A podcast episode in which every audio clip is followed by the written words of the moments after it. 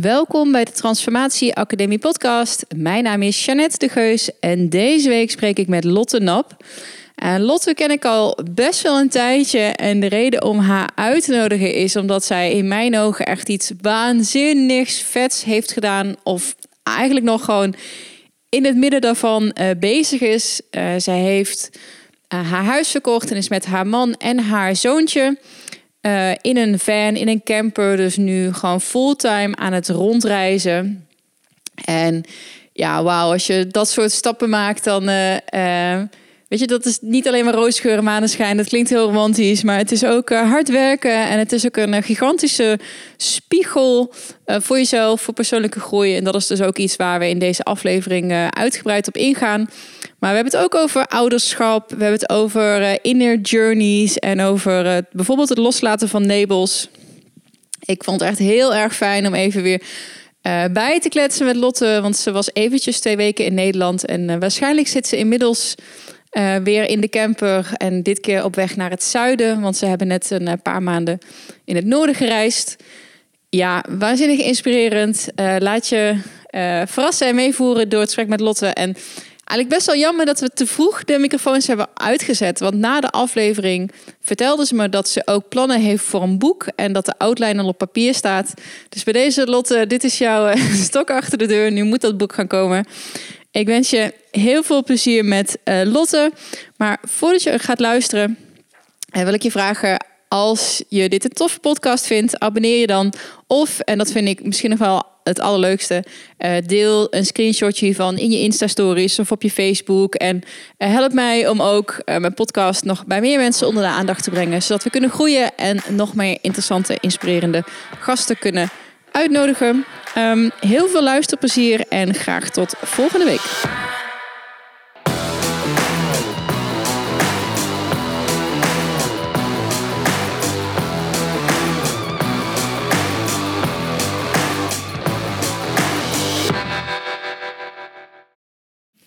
Lotte. Hallo. Hoe gaat het met je? Ja, goed. Ik heb deze vraag een kwartier lang bewaard voordat alles aanstond. Want ik heb je nu uh, drie kwart jaar, jaar niet gezien. Vorig jaar mei. een half jaar, denk ik. Je hebt je huis verkocht. En je bent uh, in een camper gaan wonen met je man en een, je kind, je zoontje. Ja. En jullie zijn gaan reizen. En je bent nu heel toevallig eventjes uh, twee weken in Nederland. En ik mocht even wat uh, van jouw uh, tijd.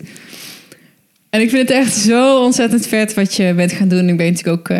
ik heb je gevolgd. Even een inleiding voor de mensen dat weten van... Hoezo, hoezo gaat het met Lotte? En ik vind het echt zo vet om even te weten van... Oké, okay, nu midden in je journey... Hoe gaat het met je? Ja, goed. Ja. ik moet zeggen, we zijn, nu, we zijn nu weer een week in Nederland. En ik heb eigenlijk gewoon weer heel veel zin om die camper in te gaan. Want we zijn in Nederland en ik, we slapen bij mijn ouders. En wat een verschil in uh, rust en ruimte in je hoofd en in je, om je heen. Um, en dat is, ja, dat is zo fijn in die camper. En dat is wat ik wel echt, uh, ja... Waar dat ik klinkt weer... tegenstrijdig, want de camper is heel klein. En hoe kan je dan meer rust en ruimte hebben als je in een camper slaapt? Om je heen. Okay. De natuur, ja. Ja, en de spullen. Dus, dus voor mij is echt, ik, ik heb er vorige week heb ik er nog een artikel over geschreven. Voor mij is ruimte namelijk niet echt alleen fysieke ruimte, maar ook uh, spullen om je heen, uh, uh, prikkels, um, chaos in je hoofd. En dat merk ik echt als we in, nu ik zeg maar al een week bij mijn ouders thuis leef, in een huis vol spullen. dat ik echt denk, nee, niet normaal. Ik heb dan zoveel behoefte weer om ja, echt weer die ruimte te hebben. En inderdaad, de camper is klein. Uh, maar de rust die het je geeft, omdat je zo simpel leeft, dat is voor mij ook ruimte. En dat is wel echt, uh, ja. Oh, die vind ik heel mooi. Heel fijn. Ja. Hey, wat was, um, uh, even een stukje inleiding, is misschien wel leuk. Ja. Hoe ben je hiertoe gekomen? Wat was de.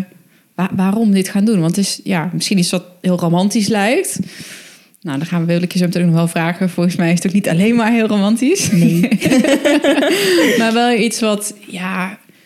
Ik ken ook wel van die Instagram-accounts, inderdaad, de, de van life. Ja. Het is wat, oh wauw. Was dat voor jou ook? Was dat zo van de grote wens of was het iets anders? Nee, het was eigenlijk echt heel erg de behoefte, wat ik net zei, aan die rust en ruimte. En dat is ook echt wat het ons levert. Maar echt de behoefte om. Ehm, waar, we, waar we allebei eigenlijk echt in zaten, was die, die red race. En nou hadden wij niet eens van die hele enorme, bizarre, drukke banen. Maar toch merkten we gaan mee in het leven van, ja, van de maatschappij eigenlijk. En, eh, dat, en dat betekent eigenlijk werken, eh, kindje naar de opvang brengen. ehm, eh, ophalen, eten, slapen. En in de weekend af en toe, of in de weekenden dan leuke dingen doen. En eigenlijk hadden we gewoon veel meer behoefte om eh, veel meer tijd samen door te brengen. Niet per se om niet meer te werken, maar echt gewoon om bij elkaar te zijn. En, ehm, en in het groen leven. Ja, want we woonden in Hartje Rotterdam. En eh, we wisten eigenlijk niet zo heel goed waar we naartoe wilden. We wilden naar het groen, maar we wisten eigenlijk niet zo heel goed waar we dan eh, naartoe wilden gaan. En alles kwam op dat moment samen. En eh, de, de, de stap naar het kopen van een camper was eigenlijk heel logisch voor ons. Want en meer samen zijn en gewoon de camper neerzetten waar je maar wil. Ehm, dus in die zin was het misschien wel heel erg romantisch. Mhm. Eh, hè, bij elkaar zijn, lekker, lekker eh, vakantiegevoel, vrijheid. Ehm, eh, ja, dat was eigenlijk de voornaamste reden. Oké, meteen 100 vragen praktisch. Oké, je hebt een baan. Hoe doe je dat financieel? Eh, hoe oud is je zoontje? Net drie geworden. Ja, je, hoe, hoe ga je dat dan eh, doen? Moet hij straks niet naar school en zo? Natuurlijk allemaal vragen waar jullie ook mee geworsteld hebben. Kan je me er een klein beetje in meenemen hoe dat proces is gegaan van... oh, wat een mooie wens, naar ook echt daadwerkelijk je huis op funda zetten... en Ja. in die camper stappen? Ja, dat is heel grappig en het gaat eigenlijk altijd zo bij mij in mijn leven. Als ik dus iets voel waarvan ik denk, dit wil ik gewoon echt doen, dan is het gewoon pats, boem, gaan we doen. En ehm, er komen dan af en toe wel van die vragen naar boven, maar het is niet zo dat ik ze onderdruk, maar ik weet dat het van een ja, dat die er zijn, dat andere mensen die vragen ook hebben, maar ik vind ze niet belangrijk, zeg maar.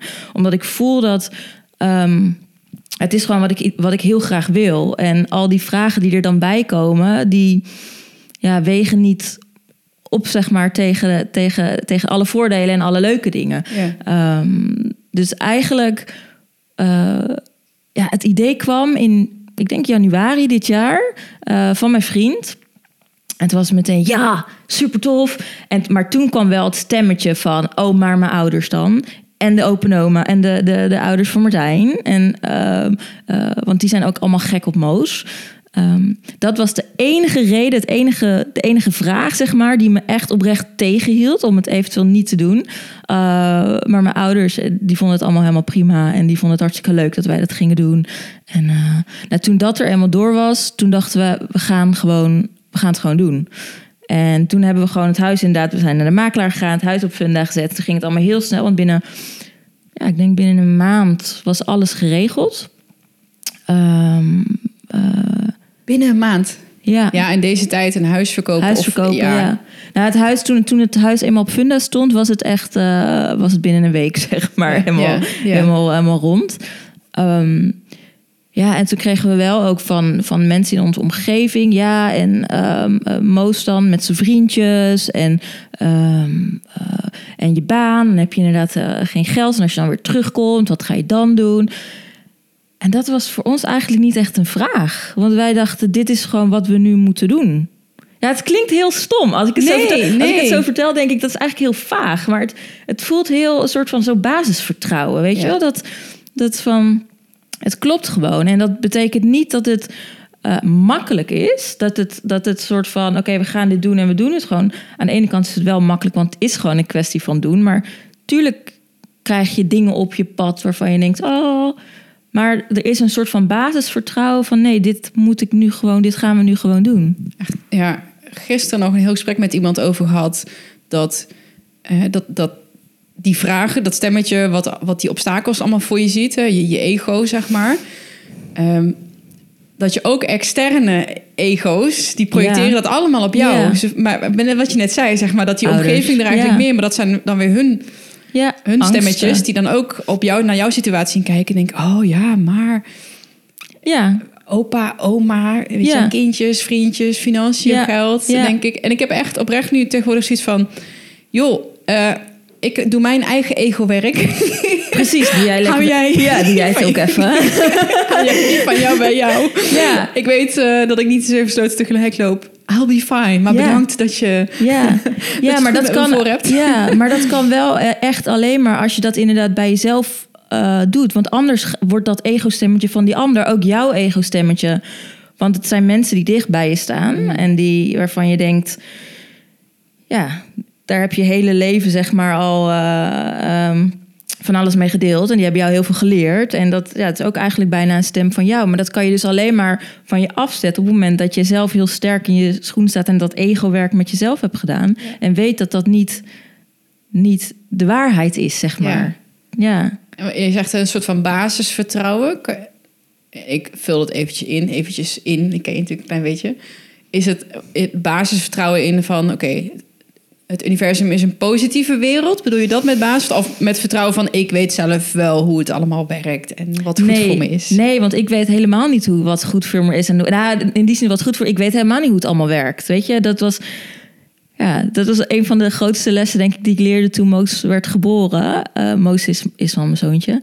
Toen Moos werd geboren, to- dat, dat de, de, het eerste wat heel sterk in me opkwam, dat ik denk, ik snap echt helemaal geen ene piep van deze hele wereld. Ik snap het gewoon niet, weet je. Dat hoe, hoe een kindje wordt geboren. Ja, natuurlijk snap je een beetje hoe het zeg maar wel werkt. Maar weet je, het- het is, het is zoiets magisch, deze hele wereld. En dat heb ik nu ook, weet je. Ik weet, ik weet gewoon niet hoe het leven gaat lopen. Het enige wat ik nu weet, is dat dit goed voelt op dit moment. En wat het gaat doen, geen idee. Maar het is, ik, ik denk, weet je, zo is het eigenlijk in mijn hele leven eigenlijk al een beetje gelopen. Als ik gewoon bij mezelf blijf en als ik doe wat goed voelt, dan komt daar dan komt daar iets goeds uit voort. Snap je? Dus stap voor stap voor Ja. stap ga je je pad bewandelen. En niet, eh, voor mij werkt het dus niet om eh, al helemaal voor me te hebben hoe ik ehm, ja, denk dat het zou moeten gaan. Verwachtingen stellen, dat heb ik heel vaak niet, zeg maar. Omdat ik denk, ja, eh, ik zie het wel. En als ik het heb, dan geeft het vaak alleen maar meer spanning. Hmm. Ehm, ja, dus dat is eigenlijk voor mij het basisvertrouwen. Het eigenlijk het niet weten. En maar daarop vertrouwen dat eh, als, ik, als ik bij mezelf blijf en iets doe wat goed voelt voor mij op dit moment, dat dat iets goeds voortbrengt. Ja. En hoe ga je dan om met... Want er zullen wel af en toe ook onzekerheden en twijfels zijn. En ja, joh...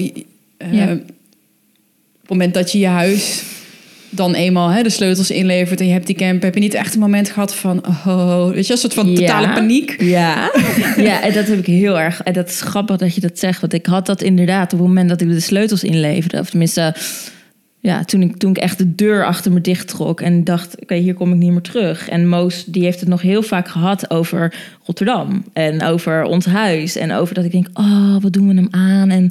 eh, nu hebben we helemaal geen, geen vaste. Dus dan komen wel die stemmen. Op het moment dat we dus eenmaal die beslissing hadden genomen, dan kwamen die stemmen toch weer op. Ook al was het allemaal al rond, ook al was het allemaal.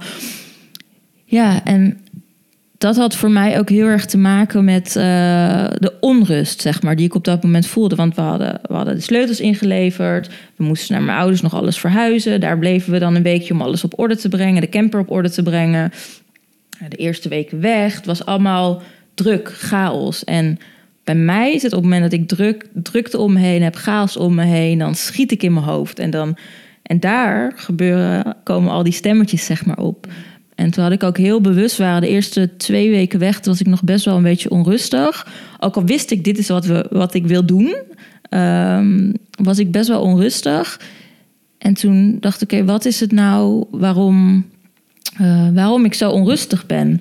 En eh, eh, toen dacht ik, ja, ik moet gewoon weer dat ritme hebben, die rust pakken, die ruimte pakken voor mezelf. Dus niet zozeer ruimte om me heen, maar die rust en ruimte in mijn hoofd, in mijn lijfzakken, hier zijn, zeg maar. Want dit is waar, wat ik wil. Ik wil dit nu. Dus dan is het nu ook, zeg maar, waar het gebeurt. En niet in de toekomst of eh, wat er allemaal achter me ligt. Dat is geweest. En eh, op het moment dat ik dat dus ging doen, weer gewoon aarde in mijn...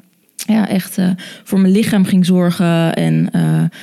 eh, ja, mijn eigen routines weer op ging pakken, zeg maar. Dus die rust voor mezelf creëren. Toen kwam die rust en dat echte oerbasisvertrouwen, zeg maar, weer terug. Dan denk ik, oh ja, dat gevoel van, oh ja, dit was het gevoel waarom we gingen doen wat we gingen doen.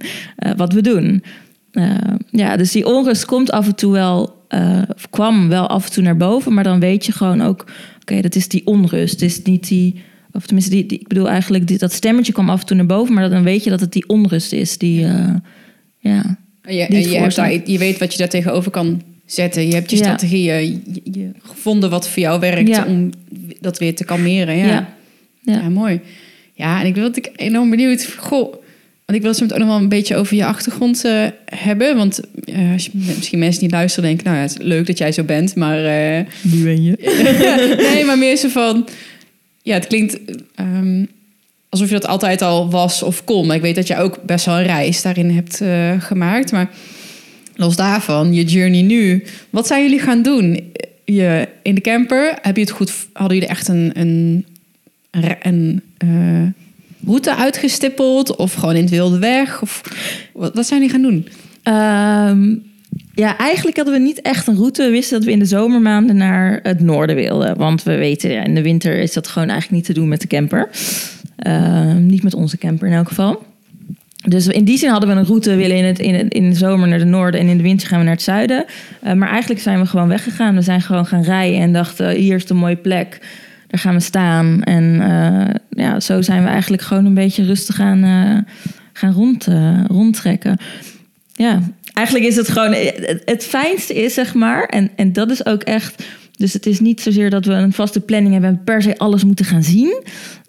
Maar gewoon die vrijheid hebben. En gewoon als je ochtends wakker wordt en je denkt van... oké, uh, wat gaan we vandaag doen? En soms was dat dat we een paar dagen op eenzelfde plek bleven, soms een week op eenzelfde plek, soms iets langer. Maar soms was het ook gewoon, we gaan gewoon nu weer een stukje rijden en uh, ja, kijken wat het, waar het ons heen brengt. Waar heeft je route je tot nu, wat heeft het tot nu toe gebracht? Dus wat hebben jullie gezien het afgelopen half jaar? Um, nou, we zijn eerst eigenlijk begonnen, dus niet naar het noorden, maar een klein stukje naar het zuiden. Want we hadden in juni, het was een beetje vaag, we zijn in mei begonnen.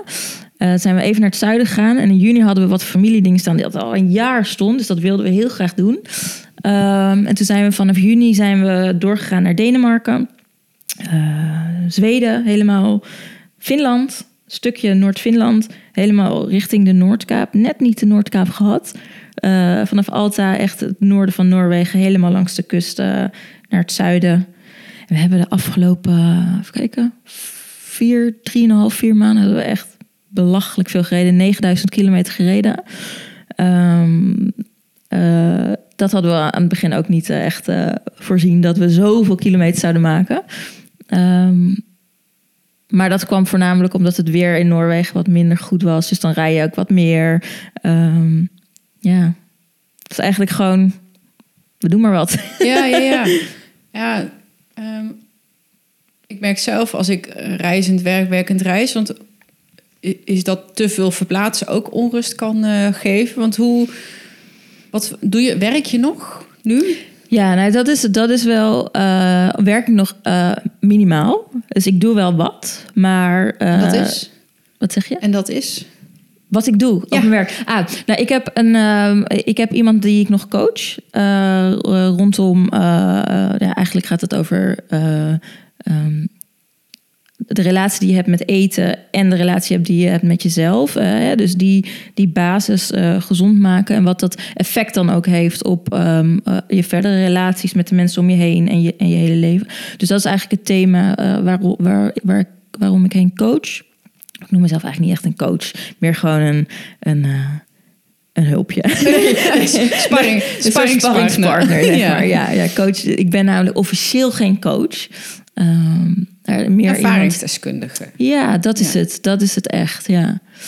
Um, dus de lessen die ik leer eigenlijk in mijn leven... en de lessen eigenlijk die ik al soort van heb afgerond... want ik blijf leren... Uh, daarmee uh, coach ik inderdaad. Of coach daarmee uh, begeleid of help of inspireer ik mensen. Um, en ik blijf nog steeds artikelen schrijven voor, voor de Wendy... Um, en ik heb, uh, ja, toen ik in Noorwegen was, ook een opdracht gedaan voor het ontwikkelen van babyrecepten. Uh, ja, allemaal van de, het heeft vaak te maken met, met eten, koken, lief zijn voor jezelf. Ja, en waar schrijf je voor voor de Wendy ook in dat thema?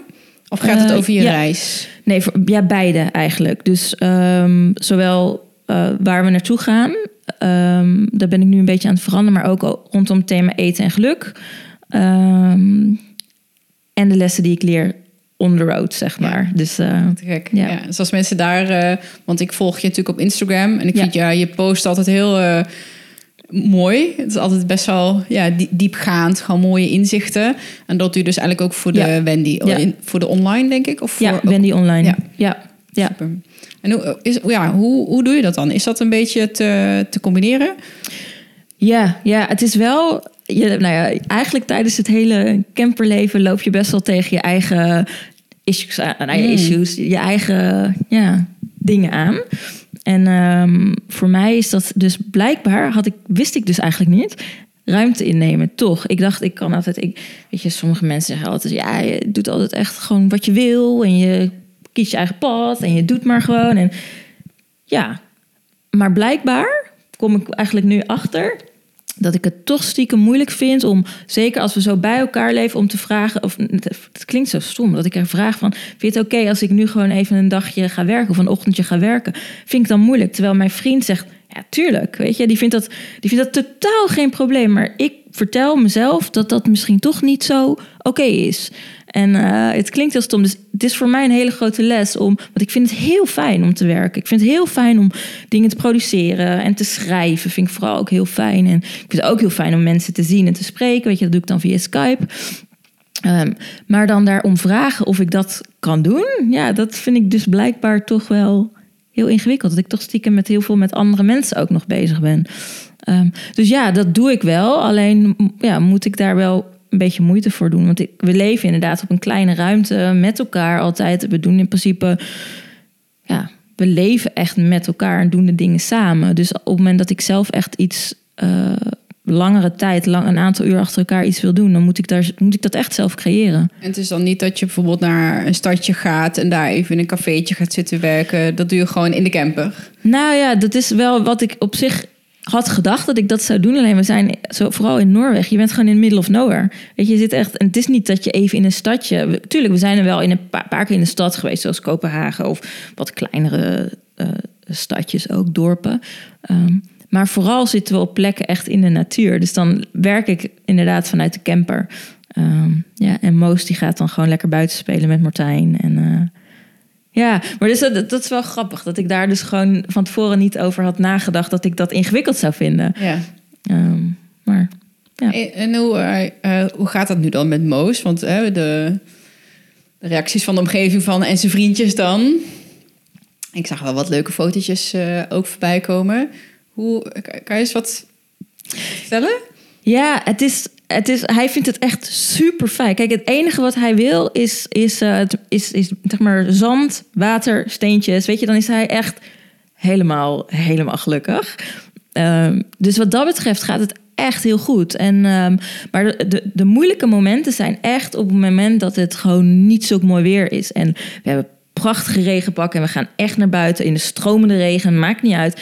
Maar het is gewoon zo dat je niet 12 uur per dag buiten gaat zitten als het inderdaad koud is en regent. En dan is het nog wel eens lastig als we dus in een kleine ruimte eh, zitten en eh, ja, dat hij, het- hij kan hartstikke goed zelf spelen, maar dan heeft hij toch ook echt wel ons nodig om, eh, ja, om te spelen. En, eh, en dat zijn dan wel lastige dingen, omdat je nu we zeg maar in Nederland zijn, heeft een grotere ruimte, dan kan hij uren achter elkaar, ook al is het slecht weer, weet je, hij kan gewoon uren achter elkaar in zijn eentje spelen. En zie je dat hij daar eigenlijk dan misschien nog wel gelukkiger is dan op een kleine ruimte in de camper. Ja. Ehm, maar goed, eigenlijk de meeste dagen is het gewoon prachtig weer. En kunnen we, of in elk geval is het, eh, zijn we voornamelijk buiten en eh, gaat het hartstikke goed. En ontmoet hij ook echt wel op, we zijn af en toe dan wel op campings. Eh, tenminste, over het algemeen zijn we wel op campings. En dan ziet hij af en toe ook wel kindjes. eh, hoewel er dus in Scandinavië echt, nou, nauwelijks hebben we, hebben kleine kindjes eh, gezien. Ehm, dus dat was ook nog wel. Dat is soms nog wel een beetje lastig, zeg maar. Want hij vindt het heel leuk om met kindjes te spelen. En het was natuurlijk op de opvang of vriendjes, weet je. Vriendinnen van mij hebben ook kindjes waar hij dan af en toe mee speelde. En ja, dat heeft hij dan dus eh, nu niet. Dus dat is soms nog wel een beetje lastig. Eh, maar eigenlijk over het algemeen gaat het echt supergoed. En is hij blij in zijn eentje, kan hij lekker naar buiten. En eh, ja, hij vindt het heel leuk. Zegt hij, papa, mama, zullen we gaan hiken? Ik zei, oké. dus weet je, hij vindt het ook heerlijk. En wat we ook altijd doen is afval zoeken. En ik ben echt... ik word echt gek van als ik plastic op de grond zie. Dus, en dat, dat heeft hij dus blijkbaar echt volledig overgenomen. Dus elk dopje wat hij ziet op de grond gaat hij op. en kijk eens mama. En dan gooien we dat weg. En dus hij is ook gewoon... Ja, hij, hij, hij vindt het ook echt wel heel fijn om met ons naar buiten te gaan. En um, ja, afval zoeken of met steentjes spelen. En uh, ja. Maar mooi. Hey, wat is het, de grootste frustratie van het afgelopen half jaar? Want we zijn het altijd niet alleen maar uh, romantisch. Wat is de grootste tegenvaller? Um, ja, wat is de grootste tegenvaller? Nou, ik denk, ik denk toch inderdaad, want het had, wat ik dus, waar ik het net over had, wat ik niet had verwacht, het echt het pakken van mijn eigen ruimte. Uh, omdat ik wel echt iemand ben die echt zijn eigen ruimte nodig heeft. En het ook heel fijn vindt om alleen dingen te doen. Dus ik had gedacht dat ik dat makkelijker zou doen. Hoewel ik wel echt gewoon iedere dag yoga doe. Of nou niet iedere dag yoga, maar wel iedere dag mediteer. En dat weet Moos ook en dat weet Martijn. En dus die ruimte pak ik wel. Maar echt om andere eigen dingen te doen. Dat is denk ik de grootste uitdaging en de grootste... Nou ja, het is niet echt tegenvaller, maar wel, wel de grootste verrassing dat ik dat, dat ik daar wel echt het meeste moeite mee, um, mee had. Ja, want ik hoorde jou net praten en ik, ja, goed. Voordat de camera begon, het even bijvoorbeeld over relaties. Um, het lijkt mij ontzettend uitdagend, ondanks dat je elkaar helemaal fantastisch geweldig vindt, om 24/7 uh, continu bij elkaar te zijn. Uh, dus ja, ja. Ik zat in mijn hoofd dat te denken van, oh, weet je, zou ik dat uh, kunnen nu in mijn relatie denken? Nee, ik denk het eigenlijk niet. Juist omdat ik die me-time zo ontzettend belangrijk vind. Ja, dat is wel grappig, want um, ik had van tevoren had ik wel heel erg voorgenomen en het is het dus ook echt. Die hele camperreis is echt een inner journey voor mij heel erg. En zo ben ik er ook in gaan staan. Um, ik moet niks van mezelf qua werk. Ik moet niks. Uh, als ik terugkom, hoef ik niet per se een businessplan nog verder gedetailleerd te hebben of zo, whatever. Um, maar wat ik wel graag wil, ik wil het echt. Deze reis gebruik ik heel erg als persoonlijke, um, persoonlijke groei, persoonlijke ontwikkeling. En voor mij is het dus heel erg uh, de relatie met Martijn, de relatie met Moos, gebruik ik heel erg als, uh, als spiegel. Um, wat vertellen irritaties die ik heb richting Martijn? Of wat, vertel ik wat vertellen irritaties die ik heb tegenover Moos? Uh, over mij, waar ik nog veel meer. Um, ja, waar ik zeg maar blokkades kan oplossen. En in die zin zijn als er bijvoorbeeld issues zijn, dan is het voornamelijk, ja, net zowel met Martijn als Moos. En ik moet heel eerlijk zeggen, verrassend genoeg, zijn die er niet heel vaak. Heel veel echt um, irritaties, maar als die er zijn, dan gaat het wel vaak over. Uh, ja, ik weet eigenlijk niet per se. Kan nu eventjes ook geen. Ik probeer een voorbeeld te zoeken, maar dat kan ik even niet, niet vinden. Maar dan weet ik, dan, dan, dan reflecteer ik dat terug naar mezelf en maak ik er niet zozeer een probleem van, maar probeer ik mezelf daar mee in les te leren of zo. Ja, dat klinkt misschien weer heel vaag, maar ik vind het niet. Uh, ik vind dat dus niet ingewikkeld, irritaties. Dat, klinkt, dat, klinkt dat gek? Nee, nee, ik denk het niet. Ik denk dat dat heel erg. Omdat je heel erg bewust bent dat het, waar we net ook over hadden, dat die omgeving zijn eigen dingetjes op jou projecteert. En jij bent je heel erg bewust van het feit, als ik me aan iets irriteer, is het omdat ik iets uit mezelf projecteer op een situatie. En wat je net zei, van dan ga ik bij mezelf kijken van hé, hey, maar uh, wat is dat dan? Ja. En dan, dan ga je niet meer naar buiten, maar dan kijk je naar binnen. En het is niet dat je nooit dat, dat je niet geïrriteerd mag zijn of niet. Nee, Want dan merk je soms zelf ook wel een spanningsveld. Zo van hé, hey, het moet ook niet zo zijn dat ik alles bij mezelf wegwuif en dat alles maar goed is. Want dat denken mensen vaker. Zo van, oh ja, nee, je kijkt naar jezelf, maar ik moet ook voor mezelf opkomen en mijn eigen grenzen aangeven. En mensen mogen niet over me heen lopen. Of hè, ik heb ook wensen en doelen en mhm. verlangen. Um, je wuift niet alles weg. Nee. Maar je gaat wel kijken bij jezelf van, ja. waar komt dit vandaan? Of, Nou ja, ehm, het is meer ook het accepteren dat je niet perfect bent. Of misschien meer wel perfect, weet ik niet. Maar dat je dus niet uh, uh, ja, misschien niet perfect zoals we denken dat perfect zou moeten zijn, bent. Maar dat je dus alles, um, alle gevoelens die je hebt, die mogen er zijn. Weet je, ik kan ook echt boos worden. Ik heb best wel veel temperament. dus ik kan ook echt wel, ah, weet je, dat kan ik best wel. Uh, en dat is oké. Um, uh, mits ik daar dus um, uh, mijn les, zeg maar, uithaal niet, en, en, en daar niet in blijf hangen. vroeger kon ik boos worden en werd ik dan weer boos omdat ik boos werd dat dat echt niet kon. En nu denk ik, oké, ik word boos. Blijkbaar brengt het iets in me los. Maar dat ben ik dus gewoon, dat hoort nu eventjes erbij. En dat is oké. Het is niet dat, het niet, uh, dat ik dat niet mag zijn. Maar blijkbaar uh, maakt, het, maakt de situatie iets in mij los. En daar kan ik dan wat mee doen. Dus, dus ja. ja. ja je, je, wat ik er heel mooi in vind, is als je het op die manier bekijkt, is dat je, kijk, je omgeving, de situatie, een andere persoon, kan je niet controleren. Nee, precies. En we willen dat, heel graag controleren. En, ja, maar dat is het precies. Hoe wij erover denken en wat we er zelf mee doen, dat kunnen we wel controleren. Dus uh, ik denk dat het dat is. Dat is het, ja, Je hebt het goed mooi voor. Ik vind het soms nog wel eens lastig om in gesprekken vooral de juiste woorden te vinden. Maar dat is het inderdaad precies. En dat is ook waar het hele ouderschap om draait. Is dat we als ouders heel vaak willen uh, om ons kind zeg maar te controleren. Want je wil niet dat je kind uit de ah, schreeuw, uh, springt of dat je kind, uh, weet ik veel, lelijke dingen doet. Ehm, maar het gedrag van je, we hebben onze kinderen niet onder controle. we kunnen onze kinderen niet vormen zoals we denken dat het zou moeten zijn. En het enige um, wat wij kunnen doen is onze kinderen ruimte geven om zelf de wereld te ontdekken binnen de grenzen die wij als ouders zeg maar aangeven. En um, dus dat is wat voor mijn gevoel ook wat ik als ouder nu bij Moos probeer te doen, is gezonde grenzen uh, aangeven. In die zin dat je, hij moet niet van het dak gaan springen, bewijs van, dat zal hij ook niet doen. Maar snap je, uh, echt die hele gevaarlijke dingen. Maar voor de rest is het een mensje wat zichzelf aan het ontwikkelen is op zijn eigen manier. En uh, daar kan ik van alles van vinden. En, maar dat, dat, ja, dat kan ik verder niet controleren. Uh, hoe hij zichzelf moet gaan vormen. En. Um, ja, je zei net in het voorgesprek iets, dat haakt hij denk ik wel op in. Um, hoe kwamen we er eigenlijk op? De relaties die je hebt. Ja, en dat je ook zei van de relaties, uh, wat ik nu in mijn liefdesleven bijvoorbeeld heb, jij uh, spiegelde dat, jij trok het parallel eigenlijk op wat jij nu met Moos uh, doet, of, of, hoe je dat bekijkt, zeg maar, mm hoe je die relatie ouder-kind bekijkt. Wil je dat nog eens vertellen? Ja, ik, ik zit even terug te denken waar dat ook weer, wat ik ja, weer zei. Um, het ging over bezit. Dat als we het over liefdesrelaties hebben, dat, ja. ja. we zijn niet van elkaar. Nee, ons kind, zeg maar, is zeg maar Moos, is niet van mij. Hij is hier bij mij gekomen en wij hebben het, het geluk om hem, zeg maar, uh, uh, ja, alles te bieden wat hij nodig heeft om te groeien tot een mensje en om zijn eigen weg te lopen.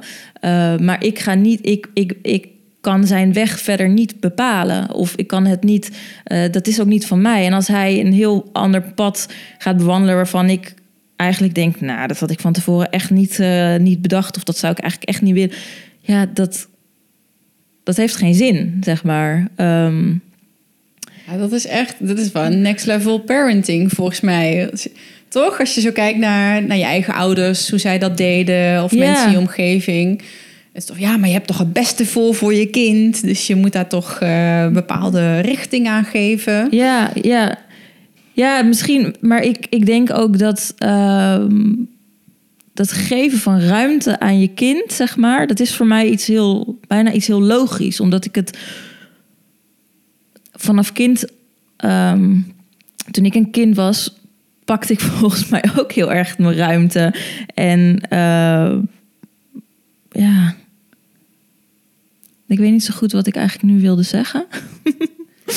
um, het ging over uh, dat je kind niet van jou is, dat hij gewoon bij jou is gekomen om. Uh, of een ja. mens wat, wat bij jullie is ja, gekomen. En het, is, het is inderdaad, misschien is het. Ik denk niet zozeer dat het next level parenting. Ik denk dat het gewoon een andere manier van kijken is naar de opvoeding van je kind. En dat. Uh, het inzien dat je kind een echt mens is eh, die jou heel veel lessen kan leren als je ervoor open staat. En ehm, niet dat wij als ouder ons kind allerlei dingen hebben te leren of te vormen. Of te, het enige wat, wat ik zie als mijn taak voor Moos is hem dus echt die ruimte en die faciliteiten bieden om zichzelf te kunnen ontwikkelen. Ja. En Ja, ik, ik, ik vind het zo mooi wat je zegt. Dus dat je je, je maar dat doe je ook eh, met het hele van life. Is dat je alles gebruikt als spiegel voor je eigen ja, persoonlijke groei. En dat ook weer teruggeeft. En ik, toevallig eh, vorige week sprak ik eh, Suzanne van Schaik. En die, die heeft eigenlijk hetzelfde in haar relatie met geld bijvoorbeeld. Die Mhm. gebruikt eh, geld als middel voor... En, en alle, alle lessen die daarbij horen als een soort van spiegel voor persoonlijke groei. En toen heb ik het met haar ook over wat ik nu doe, zeg maar op het eh, relationele, romantische vlak als spiegel voor persoonlijke groei. En ik hoor het jou niet over ja, je lifestyle die je nu hebt, maar ook hoe je ouderschap benadert. Ik vind ja, super mooi. Dat toevallig dat dat nu in één keer allemaal eh, het hele ja, spectrum de- komt nu aan bod. Ja, je, en zo kan je alles in je leven. En dat is ook echt wat ik dus ervaar. En wat ik eigenlijk, dus de verhalen die ik deel op Instagram. ehm, heeft eigenlijk alles te maken met een lichtje schijnen of bewustzijn. eh, ehm, schijnen of creëren rondom de allerlaagste dingen. Ehm, want op het moment dat je dat doet, als je, eh, daar hebben we het ook al vaker over gehad, die helikopterview. Als je jezelf vanuit je ego trekt en gewoon kijken naar wat is de situatie en wat is het gevoel hierbij en wat is de gedachte hierbij en wat is het, kan je op ieder vlak van je leven kan je je lessen leren. En Ja. de een heeft, kijk, bij Mozes nu, dat is nu het grootste ding, zeg maar. Maar het kan inderdaad ook de relatie zijn met Martijn of ehm, eh, met geld, inderdaad. Eh, maar eigenlijk kan je dat op ieder vlak van je leven doen. En dat bewustzijn continu jezelf uit je ego eigenlijk trekken en jezelf de ruimte geven om dat bewustzijn, zeg maar, ja, door, je, door jezelf heen te laten stromen en, en lichtjes schijnen op de alledaagse dingen, zorgt ervoor dat je ja, kan blijven groeien en ontwikkelen. En dat kan ja, volgens mij alleen maar als je jezelf die ruimte geeft en niet. Die stilte gunt. Ik Ja, vind ruimte een mooi woord, maar ik vind stilte daar ook ja voor mij stilte, ruimte, ja, hoe hetzelfde. je- Ja, ja, Want als je continu die chat. gejaagd bent en het reageren bent. En ik heb het in de podcast heel vaak gehad over social media en nieuws kijken. En jezelf Mhm. eigenlijk beetje uit die standaardomgeving halen. Maar dit is de Ja. reden waarom. Omdat Ja. je dan dus juist daartoe in staat bent. Ja, Ja. Ja, voor mij is het heel erg, als ik het zeg maar visueel maak, is het heel erg inderdaad eigenlijk die chat die wat maar doorgaat. Weet je, ik Mhm. herken het heel erg, weet je. Ik heb daar wel een handje van om daarin te, in te, in te komen in mijn hoofd. Eh, maar daaruit te gaan inderdaad en daardoor ruimte creëert om poeh, eh, ja, echt gewoon bewustzijn en, en eh, heldere energie, zeg maar, door jezelf heen te laten stromen. Waardoor je veel meer op de flow van je eigen eh, leven en je eigen pad terechtkomt. En dan is het niet meer een strijd. Nee, Ja. dan is het een les en een reis. Ja. Ja. En, en zo, en daarom inderdaad begon ik ook mee toen in het voorpraatje. Dit is echt een inner journey, zeg maar. En echt een reis, deze hele, deze hele camper, eh, camperleven. Ja. Ja. Ehm, nou, misschien wel leuk om daar nu op in te haken. Want ik zei het al van ja, jij hebt ook de hiervoor. Je, je, eh, je, je, je- ik kwam niet- je bent al best ver, maar kan je een beetje wat vertellen over jouw eigen persoonlijke Mhm. ontwikkeling? Ja. nee, ik, ehm daar hebben wij het natuurlijk ook vaker over gehad. Ehm, toen ik, ik denk een jaar of 15, 16 was. Ik tenniste altijd heel veel. En op een gegeven moment nadat ik eh, de middelbare school had gedaan... ben ik een jaar fulltime gaan tennissen. En ehm, heel erg op het presteren en het winnen. En, ehm, maar ik ben ik uiteindelijk ehm, in die periode heb ik, een, heb ik ook een eetstoornis ontwikkeld. Ik heb er eigenlijk nooit echt heel erg over gepraat als zijn een eetstoornis. Omdat ik dat wel een heel heftig label vind. Het is een, eigenlijk voor mij was het echt een verstoorde relatie met mezelf en met eten. En dat heb ik, is eigenlijk heel lang is dat, eh, eh, ja, is dat geweest. Heb ik daar last van gehad. Ehm, tot ik op een gegeven moment, en dat was in 2011, in een ashram in Argentinië terecht kwam. En eh, nou ja, eigenlijk te maken kreeg met mediteren en yoga, stil worden, ehm, energie. Ehm, en daar ontdekte ik eigenlijk dat het ik had altijd echt een hekel aan. Het klinkt heel, heel heftig, maar echt. Ik vond mezelf altijd stom en lelijk en uh, niet goed genoeg. Weet je, dat stemmetje wat heel veel uh, vrouwen, meisjes. De innerlijke shit FM. Ja, juist. mooi. Innerlijke shit FM. Ik noem het ook wel, dat heb ik uh, ooit in een boek gelezen, de Mean Girl. weet je, al die, die, die, die rotstemmen. Nou, die was heel luid bij mij. Die stond echt op volume 20. Of heel hoog. En, um, maar toen ik op een gegeven moment in die ashram en leerde mediteren, ik was altijd heel actief, liep veel hard. Um, ik dacht dat had ik nodig om rustig, te worden. En toen uh, ontdekte ik dat ik dat eigenlijk helemaal niet nodig had. En dat ik juist door die stilte ontdekte dat ik eigenlijk wel een heel leuk mens ben. Het klinkt heel, heel erg zo van. Dat is echt heel raar om dat over jezelf te zeggen. Maar dat, dat, er, dat, er, ja, dat, dat gevoel kreeg ik echt. Ik ben er gewoon, ik ben het gewoon waard, weet je wel. Uh, ik ontdekte dat ik goed met anderen kon, uh, uh, kon praten en er echt er kunnen zijn voor andere mensen, kunnen luisteren. Terwijl ik altijd in mijn hoofd, je bent egoïstisch en je doet altijd maar jezelf eigen dingen. En terwijl ik dacht, ik ben eigenlijk echt een heel ander mens dan dat ik dacht dat ik was. eigenlijk heb ik in al die jaren gewoon volle bak labels op mezelf geplakt. Je bent een tennister, je bent niet goed genoeg, uh, je bent te dun. Uh, want dat vond ik mezelf dan wel. Ik had dan eetstoornis, ik was veel te mager. Um, uh, je bent egoïstisch. Dat continu labels, labels, labels plakken. En op het moment dat ik ontdekte dat ik veel meer was dan die labels. Um, en die labels los kon laten, kon ik echt gewoon volledig mezelf zijn. En was er echt een vorm van innerlijke rust, zeg maar. En op dat moment, in 2011, begon ook echt die, die reis uh, ja, naar mezelf, met mezelf. Wat vind ik dan belangrijk in het leven en wie ben ik dan eigenlijk? En, uh, en, en juist die rust en die stilte in de yoga en de meditatie hebben mij echt ja, doen groeien. En uh, het loslaten van de labels op alles. Dus ook op eten. Alles loslaten. Goed, slecht. Gezond, ongezond alles loslaten en volledig gewoon gaan doen waar ik op dat moment zin in had. En wat we eigenlijk nu ook met camperleven ja. dan dus doen. Dat, nou ja, dus, dus daar begon het eigenlijk. Het loslaten van labels plakken. Het loslaten van um, ja, identiteit, zeg maar. Dat was het vooral. Dus het, uh, wat ik in mijn, in mijn tennisleven echt maar uh, heel erg heb doen groeien. Omdat het gaat om winnen was mijn ego. Het was gewoon puur het ego wat heel groot was geworden bij mij. En die label, ik dacht, ik ben, ik ben dit. Uh, en uh, terwijl ik dat helemaal niet was. En het loslaten van al die, die, uh, ja, die opgeplakte identiteiten en die, die labels, goed, slecht, zorgde ervoor dat ik gewoon echt mijn eigen, echt mijn eigen weg kon lopen. En daardoor veel relaxter, gelukkiger, goed voor mezelf kon gaan zorgen. want... was, was dat ook eng? Of voelde dat meteen als een opluchting? Heel, hele grote opluchting. Ja? Ja. Ja. Ik voelde dat ik echt gewoon weer voor mezelf... Ik wilde gewoon voor mezelf zorgen, mijn lijf zorgen. Ik snapte niet dat ik mijn lijf zo heb afgemat in tien jaar tijd. Gewoon, ja, dat was... was dan de aanleiding ook... Uh, want vaak is er een, een pijn en aanleiding om uh, naar zo'n ashram te gaan. Was er zo'n moment daarvoor dat er een bepaald crisismoment was? Of een, of een moment dat je van, nu is de pijn te groot? Of? Nou, het was wel, ik was echt niet gezond. Ik, uh, uh, ik was, uh, kan ik kort daarna was ik trouwens...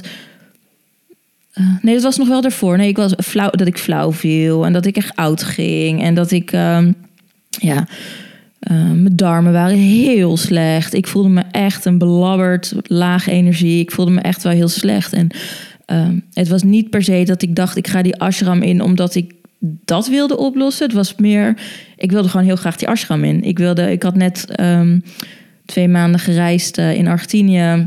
En ik wilde eigenlijk iets nuttigs doen. Uh, en dat betekende werken in de ashram. En in ruil daarvoor kreeg ik yoga en meditatie en uh, verblijf. Um, en, en dat is uiteindelijk het keerpunt geweest. Het is eigenlijk vanuit enthousiasme, vanuit passie eigenlijk, want ik wilde dat heel graag doen, is dat op mijn pad gekomen. Het heeft blijkbaar zo moeten zijn om, om daar terecht te komen. En ehm, ja, en dat was wel echt het keerpunt. En dat betekent niet dat ik in een jaar tijd... Het was een grote oplucht en ik wist, dit is nu mijn weg en dit ga ik doen. Dat betekent niet dat ik in één keer knettergezond...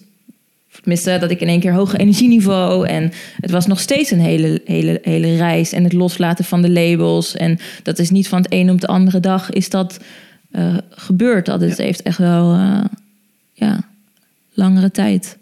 En toen was er nog een soort van: zou ik ooit wel zwanger kunnen worden? Want uh, ik heb mijn lichaam zo kapot gemaakt. En, uh, en met kapot maken bedoel je dus de, de anorexia? Ja, okay. ja, echt gewoon echt, echt heel mager. En mezelf echt uh, ja, heel negatief naar mezelf kijken. En ja, en ik het kan was me heel bijna grappig. niet eens voorstellen bij jou, weet je dat? Want ik vind jou zo'n toonbeeld gewoon van vitaliteit. Ja. Als je jou Nou, ziet en met je praat. En, Ja, Weet je wel? Dat, ja, dat, dat lijkt wel... Dat klinkt als een ander leven, joh. Het, het, zo voelt het ook echt. Hoewel mensen wel altijd nog steeds dachten ook... want ik rende echt 10 kilometer in, eh, in 40 minuten. En ik was, ik was wat dat betreft ook veel fit. En dat vind ik dus... dat is toen ook mijn passie geworden. Ik zag er, wat dat betreft... ik was te mager, dat zagen mensen. Ehm, hoewel ze dat niet eens, denk ik, zo tegen mij hebben gezegd. Er waren een aantal mensen die het wel zeiden... maar heel veel mensen zeiden het ook niet. Want ik was fit. Ik rende tussen aanhalingstekens, eh, fit. Want ik rende vier keer per week eh 10 kilometer als een speer. Eh, ik at gezond. ik was sterk. Ik, ik had wel, ik had, wat dat betreft had ik wel veel kracht. Alleen van binnen was ik echt een wrak. Ehm, dus in die zin laag energieniveau. Als ik dan dus hard hard gelopen, ik was daarna gewoon, daarna kon ik ook gewoon. Je hebt even die kick, weet je wel. Maar in de, eh, als je het, als je zeg maar de hele week bekijkt, zat ik op een laag energieniveau met die uitspattingen naar die, die En hardloop. je, en je at daarbij dan structureel te weinig? Of, of want je zei gezond, want orthorexia is natuurlijk ook... eh, Beide. zo'n Het was, ding? het was niet zozeer dat ik echt bewust te weinig at. Alleen als je het, als je het gaat bekijken achteraf, dat je denkt, ja, maar die, hoeveel je sportte en hoeveel je at, was niet normaal. En ook dat orthorexia kwam later inderdaad. Ik was na die ashram ben ik ook helemaal gestopt met hardlopen. Want dat was in één keer klaar. Dat wilde ik niet meer. Ehm, en toen daarna werd het echt wel heel erg orthorexia. Dus echt heel erg gericht op het echt ubergezond eten. Maar ehm, eh, ja, wat ik, wat ik net nog wilde zeggen is dat het, zeg maar, mensen dachten dat ik gezond was. Want ik at gezond, eh, wat het dan ook is. Hè. Mensen dachten, je eet gezond, eh, je sport veel, dus ben je gezond. Ja. Alleen, dat is het niet. Gezondheid is zoveel meer dan alleen het uiterlijke plaatje en die dingen bewegen en eten. Gezondheid is voor mij liefde voor jezelf en vanuit liefde de dingen doen. Dus vanuit liefde en rust, ontspanning, ruimte, bewegen en eh, jezelf voeden op allerlei vlakken. En dat ben ik echt. ehm, ja, ik ben daarna, nadat ik in die ashram ben geweest, ben ik naar Australië geweest om een aantal chefs te bezoeken. Ehm, en daar heb ik heel veel geleerd over het echt voeden van je lijf. eh, op heel veel verschillende vlakken en heel verschillende manieren. Ehm, en daar kwam ik er ook al achter dat er niet één waarheid is. Natuurlijk weet je dat in je hoofd, maar ik heb het daar ook echt gezien dat er verschillende eetwijzen zijn ehm, die allemaal gezond kunnen zijn, maar de gemene deler was vanuit liefde en vanuit jezelf voeden en van vanuit een heilige overtuiging. Ja, dit is wat ik nodig heb. Ehm, eh, je omgeving die daarin meegaat, vrienden die gelijkgestemd zijn. Dus in die zin kwam het bij mij, zeg maar, ook op dat moment. Ik ga vanaf nu gewoon voor mezelf zorgen, omdat ik dat wil. Omdat ik voor mezelf wil zorgen. Eh, mezelf wil, ik wil mezelf voeden. En ik wil niet mezelf, ik wil niet gezond eten. Ik wil niet gezond bewegen. Ik wil mezelf voeden. En dat betekende voor mij een jaar lang niet sporten. Niks Ja. doen. Rust pakken. eh, heel veel eten. Heel veel vet eten. Heel veel suiker eten. Echt, weet je. Er zat geen label meer aan. En dat was waar mijn lichaam behoefte aan had op dat moment. Ja. Ik, kwam 15 kilo aan in twee jaar, drie jaar tijd. Ehm, ja, en het was, eh, ja, het was een bijzondere weg. En die, die uiteindelijk nu nog steeds doorgaat, weet je. Eh, op een ander level. Eh, niet meer zozeer met voeding, maar wel in relaties. Ook jezelf voeden. en niet afmatten. Eh, grenzen stellen, ruimte innemen. Eh, ja, uiteindelijk de lessen die ik heb geleerd vanuit, vanuit voeding, uh, vanuit zelfliefde kijken naar jezelf. Uh, ja, Die dat doortrekken, doortrekken, op ja. alle vlakken in je Ja. leven. En bij mij is dat ook nog heel sterk op, uh, ja, dat is natuurlijk rondom je werk heel erg. Um, en nu heel erg rondom de opvoeding. Ja, dat is wel heel mooi. Wat is, denk ik, in dat, wat is voor jou in dat proces het grootste tool geweest? Uh, wat je daarin gebruikt? Is dat yoga of meditatie? Ja, Of, of boeken yoga. die je leest? Of, Yoga en meditatie. Ja, heel, heel duidelijk. Ik heb, toen ik uit de ashram terugkwam, ben ik echt... eh, nou, ik heb echt denk ik drie jaar... In, in die drie jaar voordat ik zwanger werd... ehm, gewoon iedere dag yoga, iedere dag meditatie. eh, echt die rust pakken en vanuit liefde de dingen doen. En voor mij was het heel bijzonder dat ik gewoon niet wilde sporten. Ik wilde het gewoon niet. En blijkbaar had mijn lichaam daar gewoon ook gewoon echt totaal geen behoefte aan. Ja, dus dat was echt. eh, ja, en, en wat ja, de yoga en meditatie, en het, dat gaf dus mijzelf heel veel ruimte in mijn hoofd. En dat ik de volgende, als ik dan op een dag wakker werd, waar, waarbij ik vroeger altijd dacht: ik moet nu rennen, ik moet bewegen, ik moet, wat heb ik nu nodig? Uh, dat ik gewoon in mijn bed kon blijven liggen. Dat ik dacht: serieus? Echt waar? In mijn bed liggen? Blijkbaar dat, en daar gewoon relaxed bij voelen. Mm. Ik snapte er niks van. Ja, ik vond het heerlijk. Ik dacht dat ik dat kon. Weet je, mijn vriend is best wel van het lange uitslapen. Was, voordat Mooster was. maar, en, en dat ik gewoon naast hem kon blijven liggen. Want vroeger sneakte ik er altijd uit. En dan ging ik hardlopen. En dan kwam ik daarna terug. En was het daarna gewoon samen lekker uh, je de dag beginnen. En dat, dat hoefde niet meer of zo. Weet je, die rust die je zelf geeft. Dat je niet meer moet. Dat je die, ja, die labels echt loslaat zoals het zou moeten zijn. Mm. Ja, prachtig. Echt, ja. Ja. ja, het loslaten van de labels. Een hele mooie. Ja. Hey, en wat... Um, je bent nog een weekje hier. Waar gaat de reis uh, naartoe? Ja, het zuiden. Ja. Ja, daar heb ik zoveel zin in. Ja, dus we blijven hier nog. We zijn nu dan een weekje bij mijn ouders. Daarna gaan we terug naar Rotterdam. Want ik wil ook heel graag nog wat, uh, wat vrienden zien. En ik denk dat we daar een weekje blijven. En dan gaan we lekker uh, de kust helemaal af. Dat is ook een droom van mij. Helemaal de kust af naar, um, uh, naar Portugal. En geen idee. We hebben nu wel echt de intentie om uh, langere tijd op één plek te blijven. Want het was best wel intens in, uh, ja. wat ik net zei, uh, 9000 kilometer. Dat, dat willen we ook eigenlijk niet meer. Daar hebben we wel een beetje van geleerd. Um, dus ook echt langere tijd op één plek. Zodat we echt um, uh, kunnen aarden, zeg mm. maar, op, op een vaste plek. En dat kan ik ook lekker misschien naar een yogaschooltje. Of wat vaker gewoon echt mijn yoga... Um, uh, oefeningen oppakken. En uh, voor Moos ook fijn om echt een beetje een vaste basis te hebben. Uh, ja, en ook geen idee hoe lang we weg gaan blijven. Dat ja. is nog verrassing. Heb je wel zoiets van, we, we, komen wel terug naar Nederland uiteindelijk? Of staat dat ook nog open? Mm. Nou, dat staat eigenlijk nog open. Um, ja, ik heb een hele grote droom om uh, met gelijkgestemde uh, uh, mensen, een soort van gemeenschap, ja, in een gemeenschap te wonen, een soort van eco-village, duurzaam, het liefst zelfvoorzienend, energie-neutraal, en liefst energie-positief. Um, en ja, dat kan op elke plek in natuur en um, dus dat is een grote droom en dat is ook iets wat we meenemen tijdens onze reis. Van waar zou het een mooie plek zijn? Maar het kan ook maar zo zijn dat dat ergens in Nederland gaat zijn. Ja. En, dus we hebben niet per se dat we ergens per se willen wonen. Hoewel we vonden Noorwegen ook allebei echt heel mooi. Ja, je foto's van. Zo ja. mooi. Ja, het, is echt, het was echt het is een magisch land. Ik zou echt, ik zou echt, ben je er geweest? Nee, nee, nee. Ja, echt... ik, ik, ben een heel klein stukje in, um, wel in Noorwegen, maar beneden dus geweest. Dus ik ben niet, ja. uh, ben niet echt naar het noorden, noorden gegaan. Ja. Echt een aanrader. Wel heel koud in de winter. Wij, wij hebben het ook wel vrij koud gehad. 10 tot 15 graden was het uh, regelmatig. Maar het is zo mooi. Dus dat zou ook nog een optie zijn. Maar we, we weten het gewoon echt niet. We gaan gewoon... We gaan gewoon en we zien het wel. Ja. Oh. ik wil even naar de tijd uh, kijken. Wat wou ik net nog vragen? Ik ben het gewoon kwijt. Ja, je, uh, door wie word jij geïnspireerd? Dus wat voor boeken, mentoren, wie luister jij, kijk je, lees je? Heb je daar nog wat? Uh... Echt heel veel. Nee, het zijn er echt heel veel. Ehm, ik weet dat toen ik net echt een beetje begon, weet je, na die ashram en na Australië, dat ik heel erg geïnspireerd werd door Deepak Chopra.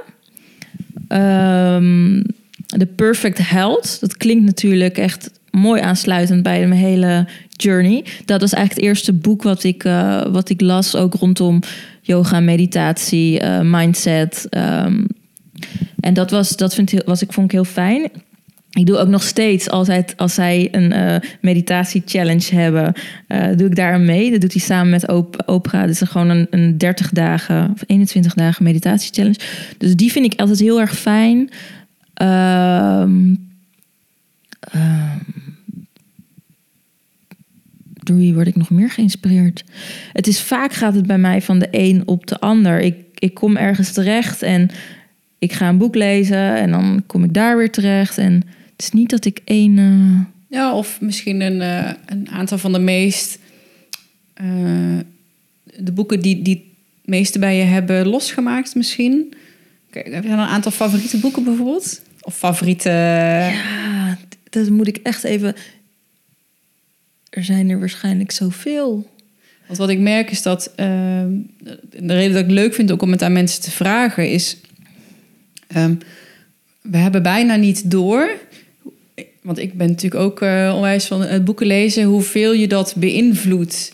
En ook de Ja. manier waarop je naar de wereld kijkt. Ja. En natuurlijk niet iedereen leest boeken. Er zijn ook... eh, je kunt ook podcasts luisteren Ja. of documentaires kijken... of op YouTube kijken of gewoon met mensen praten. Want er zijn ook een hoop mentoren en coaches. Van Johan van Bavel, die ken jij ook. Eh, oh nee, nee, volgens mij niet. Nee. ik denk heel jij erg die moet ik kennen, maar volgens mij niet. Nee. nee dus, die is ook in de podcast geweest. Weet je? Dus er zijn altijd ingangen. En dat heeft gewoon te maken met een andere manier van kijken. Eh, en ik ben heel erg een boekenlezer. Vind ik Ik fijn. Het geeft ook rust. ja. Weet je? wel. Maar onbewust verandert dat mijn... Of eh, beïnvloedt mij dat Ja. zo erg... Ja. Dat, ik, dat het bijna lastig is om voor te stellen hoe je dan daarvoor was. Het gaat een soort van... ja, Om het, maar ik vind het wel heel leuk om dat dan eens kijken. Oké, als mensen ook boeken willen lezen of eh, naar mensen willen gaan luisteren, van goh, wat waren nou degene die de, de key figures voor mij? Ja, nou, dat is wel eh, grappig ook. Want als je het hebt over dat je zo onbewust ook beïnvloed wordt. Dus natuurlijk, zo gaat het ook andersom met het nieuws en de kranten. En toen ik ehm, in 2008 ook een jaar ben gaan reizen in Zuidoost-Azië. Daarna heb ik ook echt besloten, ik ga geen kranten meer lezen, geen tv meer kijken, geen nieuws meer kijken. Eh, eh, en daarna ben ik inderdaad ook eh, die boeken gaan lezen. En dat, ik merkte toen al dat dat een enorm verschil maakte. Ehm, maar de boeken die ik, die ik recent zeg maar, heb gelezen, was ook de boeken van Anastasia. Misschien ken je ze, de, een- Nee. een boekenreeks van Anastasia. Dat gaat heel erg over een natuurlijke manier van leven met de natuur. Ehm, eh, ook, en ook voor opvoeding. Dus ouders, voor ouders is dat ook leuk. Ehm, ik heb recent het boek van Eckhart Tolle gelezen. Ik moest heel lang moest ik daar helemaal niks van hebben, want die taal en de schrijfstijl vond ik helemaal niks tot recent. Eh, en toen vond ik het in één keer wel heel fijn. Ehm, de boeken die maar ik zit echt, want ik heb echt zoveel boeken. Ik heb echt zoveel boeken gelezen en dat ik dan nu niet. Ja, je stond net ook voor mijn boekenkast. en Ja, ik, ik moet even kijken, want misschien zijn er wel boeken die waarvan ik echt denk. Het was bij mij ook heel erg wel eh, in het begin gericht op eten. Ehm eh, eh, Puka Held, van en meer echt richting de Ayur- Ayurveda, Chinese geneeskunde. Ehm, ja, ik heb nu, ik heb het boek nog niet gelezen, maar die zou ik denk ik ook. Hé, een eekhoorntje.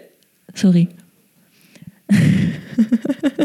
Ik eekhoorntje zie in de. Oh, boom. We zie zijn hier op zo'n fijne plek. Ehm, eh, de boeken van Dr. Shefali Tsabari. En eh, het schijnt de Eckhart Tolle van de opvoeding te zijn. Ik heb een aantal podcasts met haar geluisterd. En eh, heb nu ook alle twee de boeken besteld. Dus die ga ik in de komende maanden lezen. Ehm, maar die zou ik... Ik heb wel een deel al gelezen. En die zou ik ook echt wel aan ouders aanraden. Ja. Ehm, Ja, nee.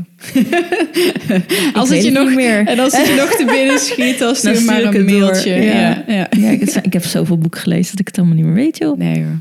Maar het, het is meer, eh, ja, ook om aan te geven, goh, als je hier naar luistert, je denkt van ja, het klinkt allemaal leuk aardig. Denk, dit weet je, er zijn zoveel, zoveel plekken waar je gewoon ehm, zoveel vormen van input die je zelf cadeau kan doen om, Ja. om je daarbij te helpen. Ja, en voor mij was wel ook, en nog een keer, de yogalessen. Ik heb echt, ik zou bijna reclame maken voor de yogaschool in Den Haag waar ik naartoe ging.